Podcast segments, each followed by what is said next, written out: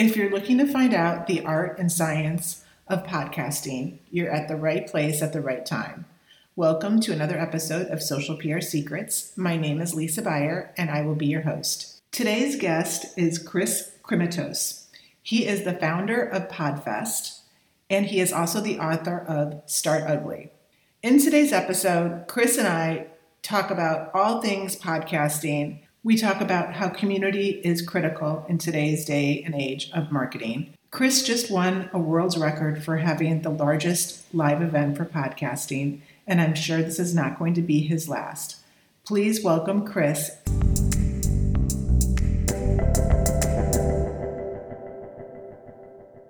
Hey, everybody, welcome to another episode of Social PR Secrets. And today we are taking a deep dive on the audio experience and the art and science of podcasting with Chris Krimitsos. Hey, Chris, how are you? Hey, Lisa, thank you for pronouncing my name right. That was awesome. Yeah, I had to look it up on some videos, to be honest. That's one of my social PR secrets. If you don't know how to pronounce somebody's name, look at past interviews. That's awesome. Yeah, so I mean, I actually have just been introduced to you this year when I attended Podfest, which was awesome and right in my backyard, which made it convenient. What I loved about it was the community aspect. I mean, it was just everybody was very embracing and very friendly and um, not like a lot of conferences are, unfortunately. But you're you're a superhero when it comes to the podcast world. Uh, I appreciate that, but I I would like to think that. Um, I'm just someone that loves people and loves um, content creation and podcasting is just something that I really appreciate. I like uh, anything to do with online media in general. Well, ditto. I'm the same. So, how did you start Podfest? Tell us your story and, and how you got started with that. Well, I was running a community in the Tampa Bay region for business owners, and we were doing something like 150 events a year. So, before Podfest ever happened, I basically sharpened the saw, as they say. I did over 2,000 events, and one of the meetups, it was August. I'd like to say it was August 5th, 2013, somewhere around there, give or take a few days. And we held a meetup about podcasting. We had 13 attendees, and I, I was already part of media. I used to do live TV shows in the early 2000s, and I for whatever reason, I got I fell out of grace with the station management, and they threw me literally off the air during uh, my show run, and uh, got a First Amendment attorney and all that stuff. So I, I had to get. Um, so I was at the top of my game. I couldn't have access to the airwaves, and I wasn't too happy. and I was a lot younger too back then, so I didn't know how to uh, navigate and talk to people in a in a manner that without being a hothead. So um, I, I created my community and I always said to myself, next time I see an opportunity in media, I'm going to make sure to ride that wave. And when I saw podcasting, this decentralized platform that no one controlled, I was like, oh, this is amazing. I missed out on the YouTube craze, or at least I thought at the time I missed out on the YouTube craze. Um, and I was too used to like big productions because I used to have a, a, camera crew, a technical director. So I could never adapt to YouTube because YouTube was like, you know, it was before cell phones when it first came out, a little camera and you just put it together. I, I just, I, it took time for me to adjust. So we started the first, um, we started by doing that meetup. I did two workshops. We had 75 people attend each workshop. So it told me back then if I could do two workshops within a month apart each other about the same topic and they fill up the room, that there was a demand. A lot of those people started podcasts, and we're talking about 2013, 2014, and they all did really well. So from there, we started an association called the Florida Podcast Association for all the locals in the state. They were we've been doing that now uh, eight years every month for eight years, and out of that came Podfest. And I did make a promise to myself. I said, no matter how big Podfest needs to get, I will allow it to grow and I will follow its growth. So I know it sounds very organic. So it's the opposite of like, I'm going to make it as big as I can. It was like, I'm going to allow it to grow and I will follow it for where it wants to grow. So from 100 attendees first year, year two was 181, year three was 373. That's when we moved to Orlando.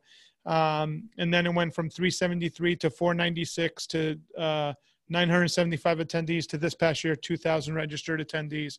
And we were the last event before COVID shut everything down. So we were very lucky that we were literally on that I mean, when I tell you Razor's Edge, you know this. Oh yeah. Uh, that Sunday night when it was done, there was no events in Orlando. Everything was canceled. Yeah. After was, after our event was done.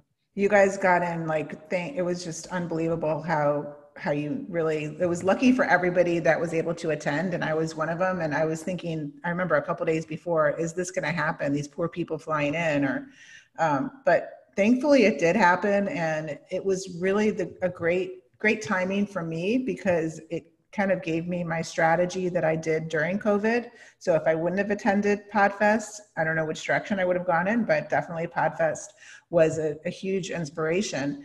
And, you know, podcasting today is, I mean, it's, I, I think podcasting is today's PR. That's like my social PR secret is um, podcasting for PR, but on both sides. I mean, my motto also is um, we don't have to necessarily rely on the media because we are the media. We can be our own media and be our own voice. So, what are some trends that you're seeing, especially now, you know, with COVID in in podcasting? And I also want to talk about the event coming up next week. Well, a lot of uh, I know this has been in the media, but a lot of new content creators came online because they didn't have anything to do as far as work wise. So they turned to podcasting to do outreach and build a brand.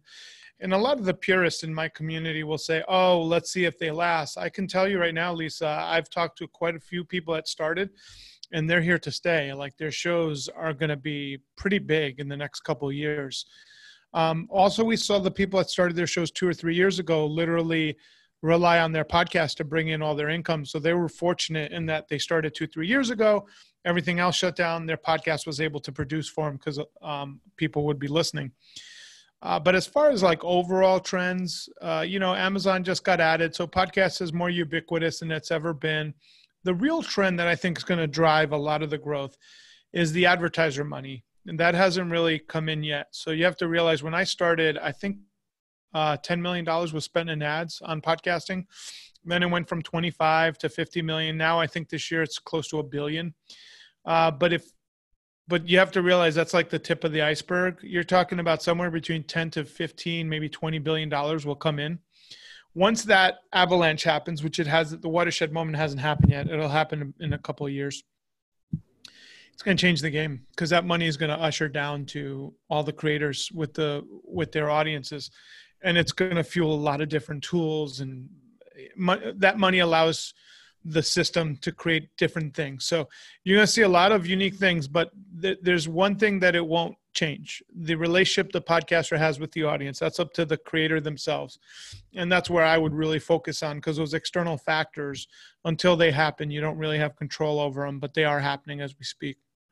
Yeah, and I also can I agree with you. I think that the sponsorship and the advertising opportunity, they're really a hidden gem right now for brands that can recognize it and, and reach out to um, to podcast show, podcasters that have uh, you know overlapping audiences and especially for industries like the cbd industry where we don't you know i have a lot of clients in that industry and we don't have the opportunity to do something um, with paid advertising per se uh, google or facebook but you can sponsor podcasts, you know, and do more of the traditional line. So I just feel like that's definitely a, a, hidden gem is the advertising side of it. And then the creation side, we were talking before we got started about, you know, I think that podcasting is, you know, there's art and science to it. So can you speak to both sides of the art and the science behind podcasting when it comes to creation and yeah i mean the art is basically the you know how are you creating your content what are you talking about how are you positioning it um, I would relay all of it, the art and the science, to down to strategy. So, what is your strategy? Like, a lot of people look at artists, but there's a strategy behind every great artist. If you look at Salvador Dali, he was one of the greatest marketers of our time. He would walk down uh, in New York, I think, with an ocelot, and everybody thought he was nuts. But uh, it, people would take pictures, and that would go in the papers, and they'd be like this eccentric surrealist, you know.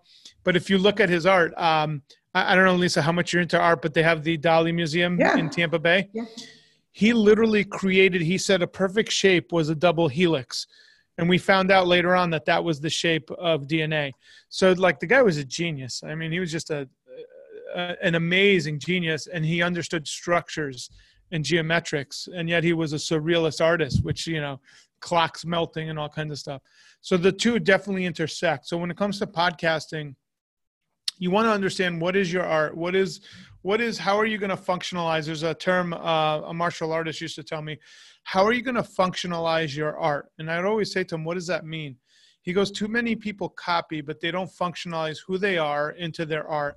So I'm big into functionalizing your art. In other words, understanding your essence, and then how do you filter that into the medium? So in this case, we're talking about podcasting.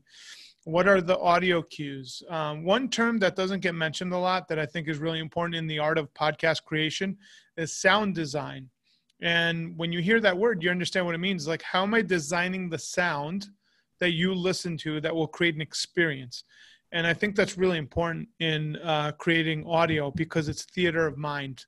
And where many of us studied, or we know this from history books, but there was a guy named Orson Welles. And when radio came out, he created this program called War of the Worlds. And he literally convinced America that we were under attack by UFOs.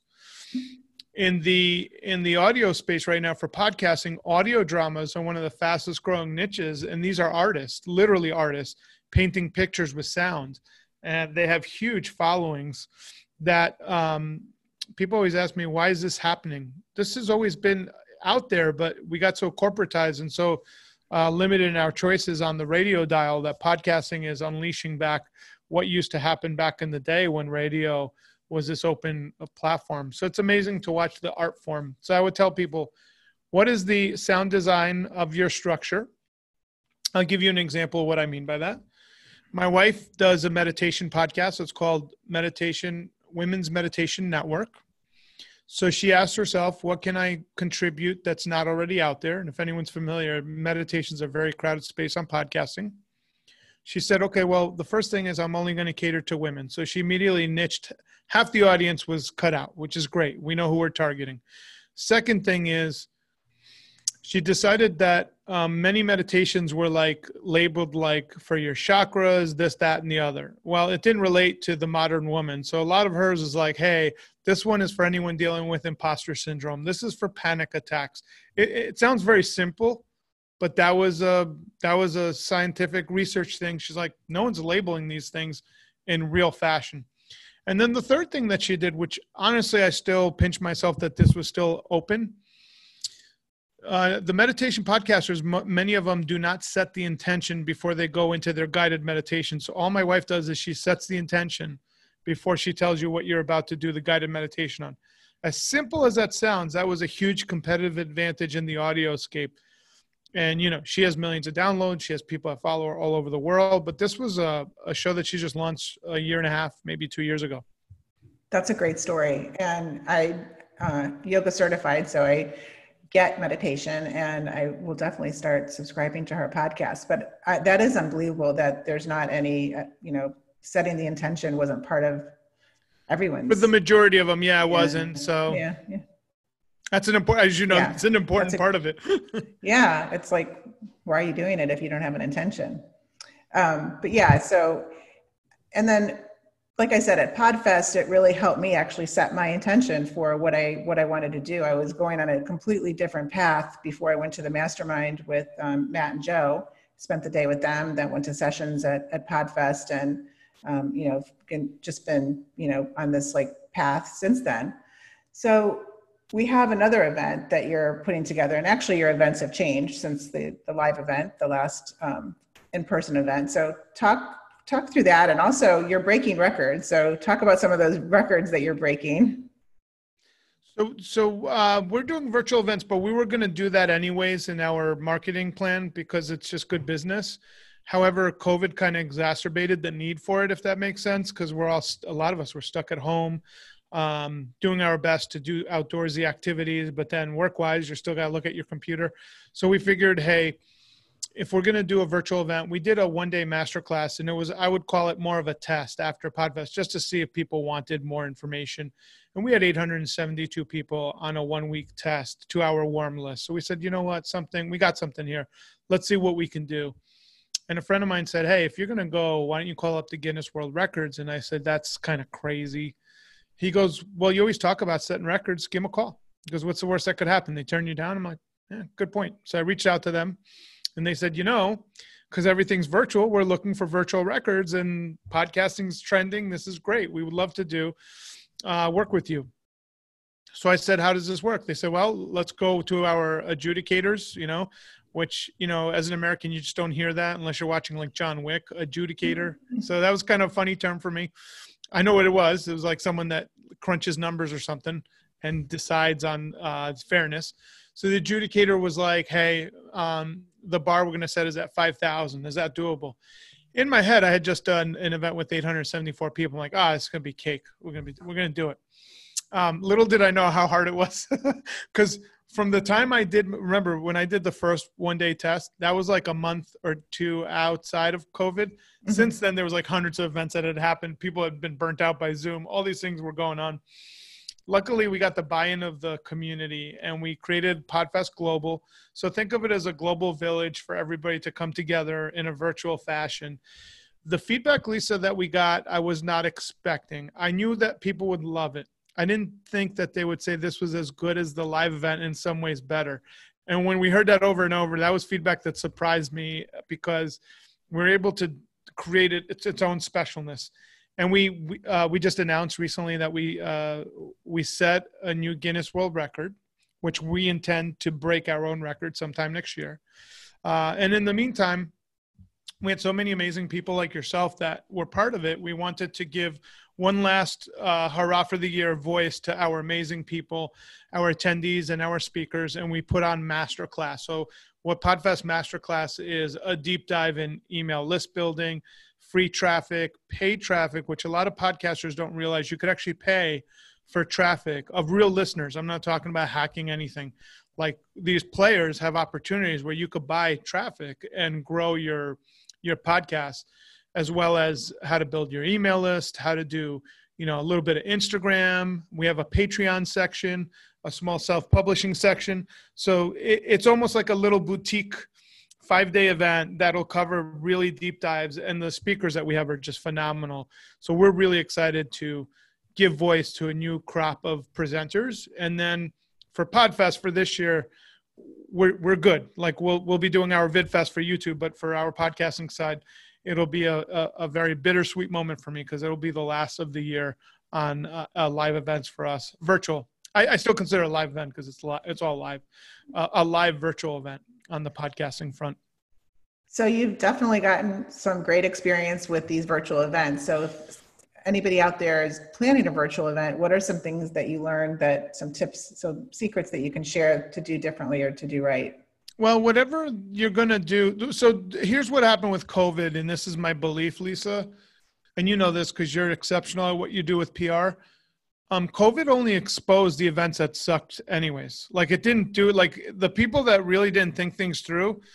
Um, because what happens is, you know, this.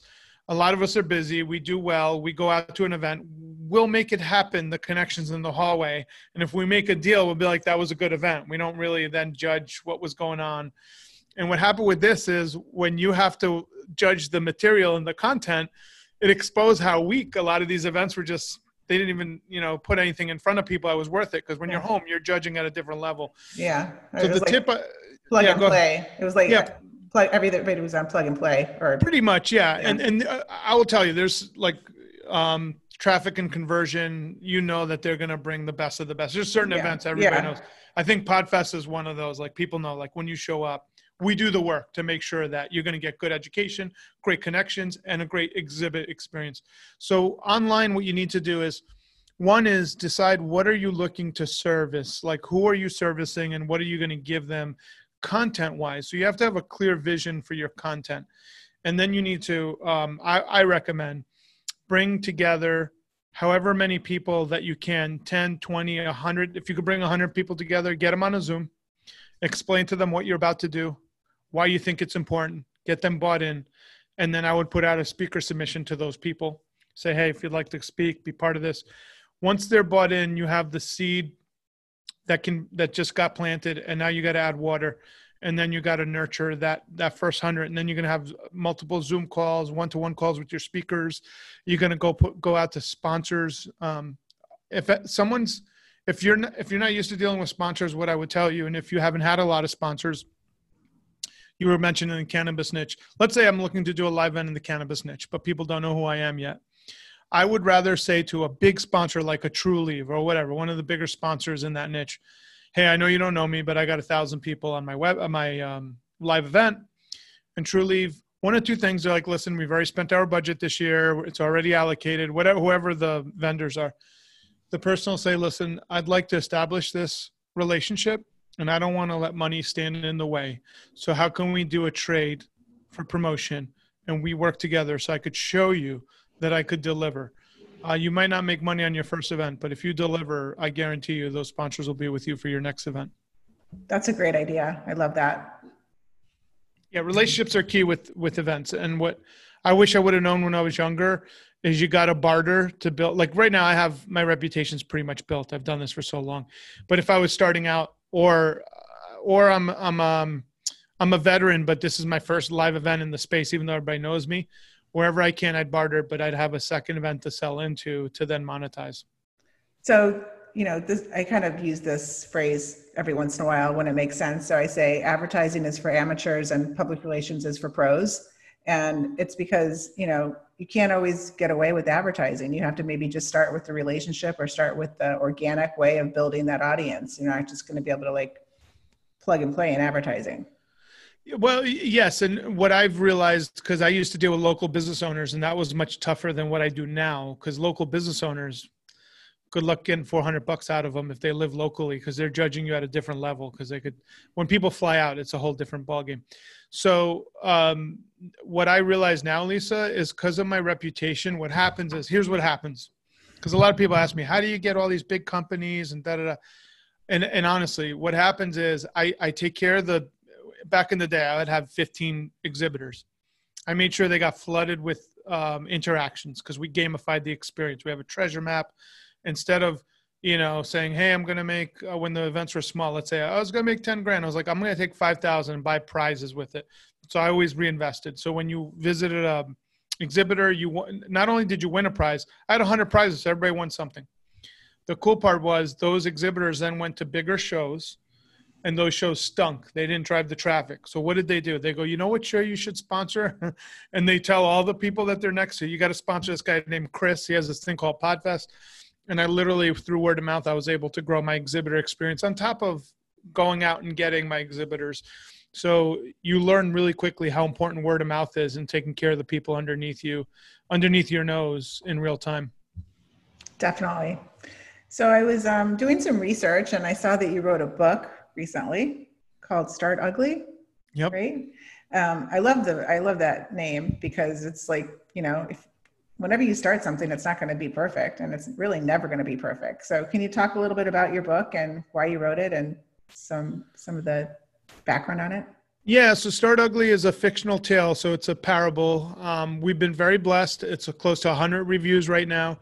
It's been growing by word of mouth. What happens right now is um, an individual like yourself that has clients, maybe you see that they're stuck and you're trying to tell them in a very polite way, uh, or they're not listening, they'll get them the book as a gift and they'll read the book and they'll realize, okay, I need to innovate. what, what, what's got me here is not going to get me to the next level. And what happens is, uh, Start Ugly is written about a very successful business owner that gets stuck in their own ways. And I love that because I deal with a lot of business owners and they always tell me, oh, I've already started. I don't need this. I go, actually, the lead character in the story is someone that's really successful and they got stuck in their ways and they almost lost everything. So the that's the basis of the story. And, and basically, years ago, I was teaching uh, in front of business owners. And I think at the time I was doing videos or something, and they were asking me what camera I was using and you know this lisa it doesn't matter the mic or the camera you use it's the artist the artistry behind creating the stuff so i said to them why don't you just start ugly? And i didn't say it that nicely. It was almost like i cursed at him like just start ugly. It was like out of frustration. Mm-hmm. and two three people raised their hand and i was worried because they'd be like oh you were kind of rude. They go can you tell us more about this start ugly concept? So i realized in that moment res- for whatever reason those two words resonate with the subconscious brain. So then later on, I was going to write this really intricate book with a, a friend of mine, and we were going to call it Future Proofing Your Business about future technologies. And we realized the moment we would write it, it was out of print because we talk about blockchain, all that thing, all that stuff changes. So I said, hey, there's this 100 year old case study about a lumber mill, about a business owner that I could create. And I created this fictional story based around a seed of an idea. And it's it's it's gone really well. It's helped a lot of people get started. I always tell people, it's not start ugly, stay ugly. It's start ugly and perfectly execute along the way. And that's if you look at any successful business owner, or entrepreneur or just even executive, you start somewhere and you get better as you go. There's no one that knew all the answers when they started. It just doesn't exist. Yeah, and I love the part about getting unstuck. Um, I just attended yesterday and the day before HubSpot's uh, Inbound 2020. And the keynote, what I really loved, this was actually kind of an overlying message throughout the whole conference was 2019 is never coming back. So the business and brands that are waiting for things to go back are going to be out of business. It's the ones that are continuing to and have been reinventing and being innovative through this time because the ones that are waiting for it to go back to normal, it never is going to. I listen. I went. I flew out a couple weeks ago to Dallas for an event, and the airport has changed entire processes. Like, and you know, it's not going back because it's more efficient. Right. So, like, that's the new. That's when we go back to our live shows, we're going to be integrating an entire online hybrid model to service people all over the world, not the way we were doing virtual passes now. I'm talking about in in real time. You could attend the conference virtually through this hybridized thing that we figured out thanks to this. So I could agree with you more. This has exposed a lot of weaknesses in people's um, structures, and now we we're we're, we're strengthening them definitely. And you know you have to start somewhere and you i, I believe in reinvention constantly just reanalyzing and giving your your brand an audit and seeing what you could be doing different or what you need to be doing different in order to make it to the next year successfully and stay ahead of the competition. Or you know maybe you're reinventing and your competition is going to be a different set of competitors because you're going to be doing something completely different well, the you attended Podfest this year. Last year we had 975 people, and our numbers stalled. So we were like, we want to get to 2,000, but how do we do that? Six months out, as I wrote the Start Ugly book, is like I'm going to use this, and we created microcons. The event you came to is it was an experiment. We gave uh, Joe and Matt uh, the ability to hold their own mastermind. That's I love that idea. That I would. I don't came think through would, us from yeah. a Start Ugly process that we had. So we we're like, we'll probably meet people we would never have met before. So now we opened up our doors to allow our attendees to bring their people, and it's a joint venture. Part of it includes a ticket. So then, Lisa, once you come in through Joe and Matt, you don't have to guess like, can I go over here? And like, no, it's all included. Go go do your thing.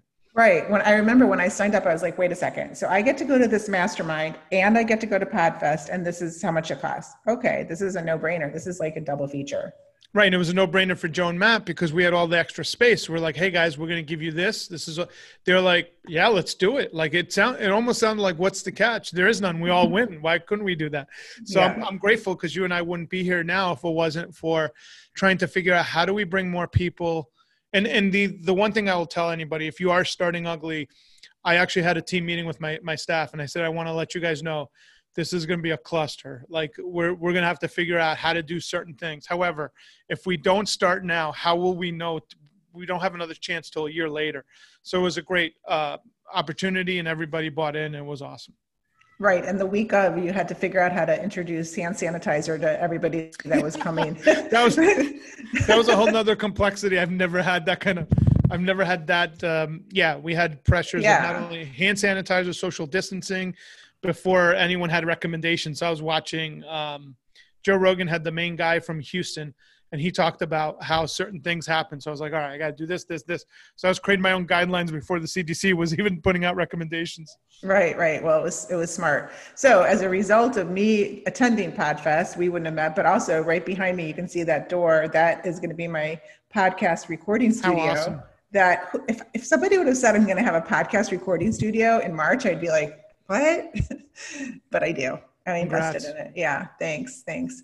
So, um, any last words of wisdom to those out there that maybe have not started a podcast, are skeptical, not sure if they should dip their toe in? Um, you know, with podcasting, eh, let's say you you you're thinking of doing it. I would just say experiment with the medium, put the, some shows out there, and see how you like it. If you like it, keep doing it. If not, some people might be more of a video component, and they might want to do a YouTube channel. The main thing I would say when it comes to this field of expertise is thinking about it is where you lose your most amount of time, and you actually rob yourself blind by thinking about stuff you're better off trying to do it having an experience with it and if if you decide after you've done it you don't like it at least you don't have to think about it anymore and you can move on so I, the start ugly philosophy is try something try it on and see how you like it. I will tell you lisa we've had i would say about half a dozen people that started a podcast. They didn't like doing their podcast and they stopped. Then they pivoted and on the pivot they started a new podcast that literally went through the roof. One of the examples was my good friend uh, gabe Aloisi. he started a marketing podcast. It was like the branding the branding podcast. It went over really well but he got tired and bored of talking about branding every day and he pivoted and he said well i like playing golf i have a couple clients in my marketing agency that are golf clubs and he started the private club uh, radio show at the time a lot of us use radio because we got tired of being asked what is a podcast seven years ago. So anyway, mm-hmm. so he started that, and that became the number one show for all the golf club managers in the world. He's done that now for five or six years. He, now he doesn't do it as active. I think it's once a month he updates it. He's now pivoted to a YouTube channel, but in the process, he's the number one thought leader in the world of private club management, literally in the world. Gabe A has been flown out to Dubai. He's been flown out everywhere. He gets paid as a consultant speaker.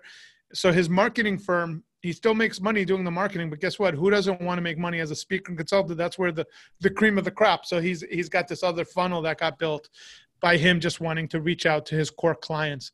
So I would I would definitely look at it. I would look at it for the art. I would look at it for the business. There's a lot of different nuances. Um, I have an entire network and I hired someone and they do all the content for me. And I do nothing but call them up once a month and say, How are we doing? So there's a lot of things you could team up with people and, and get things out there. Definitely. And you can go on the flip side. You don't have to start a podcast, but you can start looking at podcasts to be part of your public relations and media outreach and big time get into new audiences. And that's what I love about it. And I, I love being also the, on this end of it and being the media yeah, well, that's the new book tour, right? As people go on these podcast book tours now, and they're selling their uh, book, their ideas, their concepts. So it's cool because we never have to leave the house. So it's you know, or your office or whatever. It's like back in the day, you'd have to travel like a little dog and pony show. So it's a it's a whole different ball game the way media is coming to us inside our homes. Yes. Well, I am actually speaking on one of the sessions next week, and I'm going to share my own the case study on social PR secrets and all the mistakes I made, which I, if I didn't make the mistakes, I wouldn't have learned from, and you know some of the things that I have found successful and how I launched the podcast with 50 episodes, all during COVID. So I'm excited to be part of it. And thank you for inviting me. And thank you for being a guest on Social PR Secrets. Uh, thank you for having me. And I'm excited to host you next week and, and to see you at work. I'll be taking notes. Should we talk about any of the other um, speakers and also where somebody can sign up? I'm going to put it in the show notes too. Yeah, so if you just go to podfestexpo.com or dot online, you could register. We have tickets that start at $25 on up to if you want the recordings, but we've kept it really affordable for anyone that wants to attend. The interesting thing is the content that we're selling for like it really should be in the hundreds because it's really high end content that a lot of people don't realize until they attend. They're like, wow, this is really this is really good. Where'd you get these people? It's like we do a lot of work finding the right people. Um, I am really excited to tell you we have four sessions on Instagram and how people are using Instagram video. We have a session on Twitter, how someone's using Twitter. Uh, there's a session of one gentleman that's actually buying radio time and advertising his podcast, which I find really interesting. I haven't heard of that before. Um, and then we have Joe and Matt are going to be talking about email, uh, how to you know get an email, how to communicate, how to use Facebook groups it's really robust when it comes to lead gen and growing the leads coming to you. So, uh, and I believe uh, Tuesday, the first day, we have Zero to Launch, which you're in part of that. That's really the most popular. How to get started for anyone that just wants to know how do I get started and get going. And then after that, we have all the marketing um, things you're probably thinking of that'll help you grow once you start. Okay, great. Well, if you're listening to this and it's past um, the the master's online class that we're talking about, never fear. You can sign up for the next Podfest. You can sign up with the Facebook group, and we'll put all the links to this in the show notes. And Chris, thank you so much for joining us. Thank you, Lisa. I really appreciate it. Make sure to join our Facebook group. It's called Podfest. Namaste. Namaste.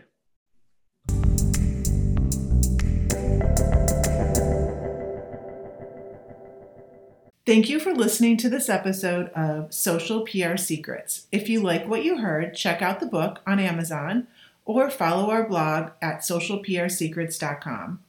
This episode was sponsored by The Buyer Group, a social PR agency striving to keep our balance in the digital world, practicing public relations, social media, and search marketing, while occasionally drinking a glass of wine or two for the best creativity and results. Thank you all for tuning in. If you would like to get a free chapter of Social PR Secrets, go to socialprsecrets.com slash free.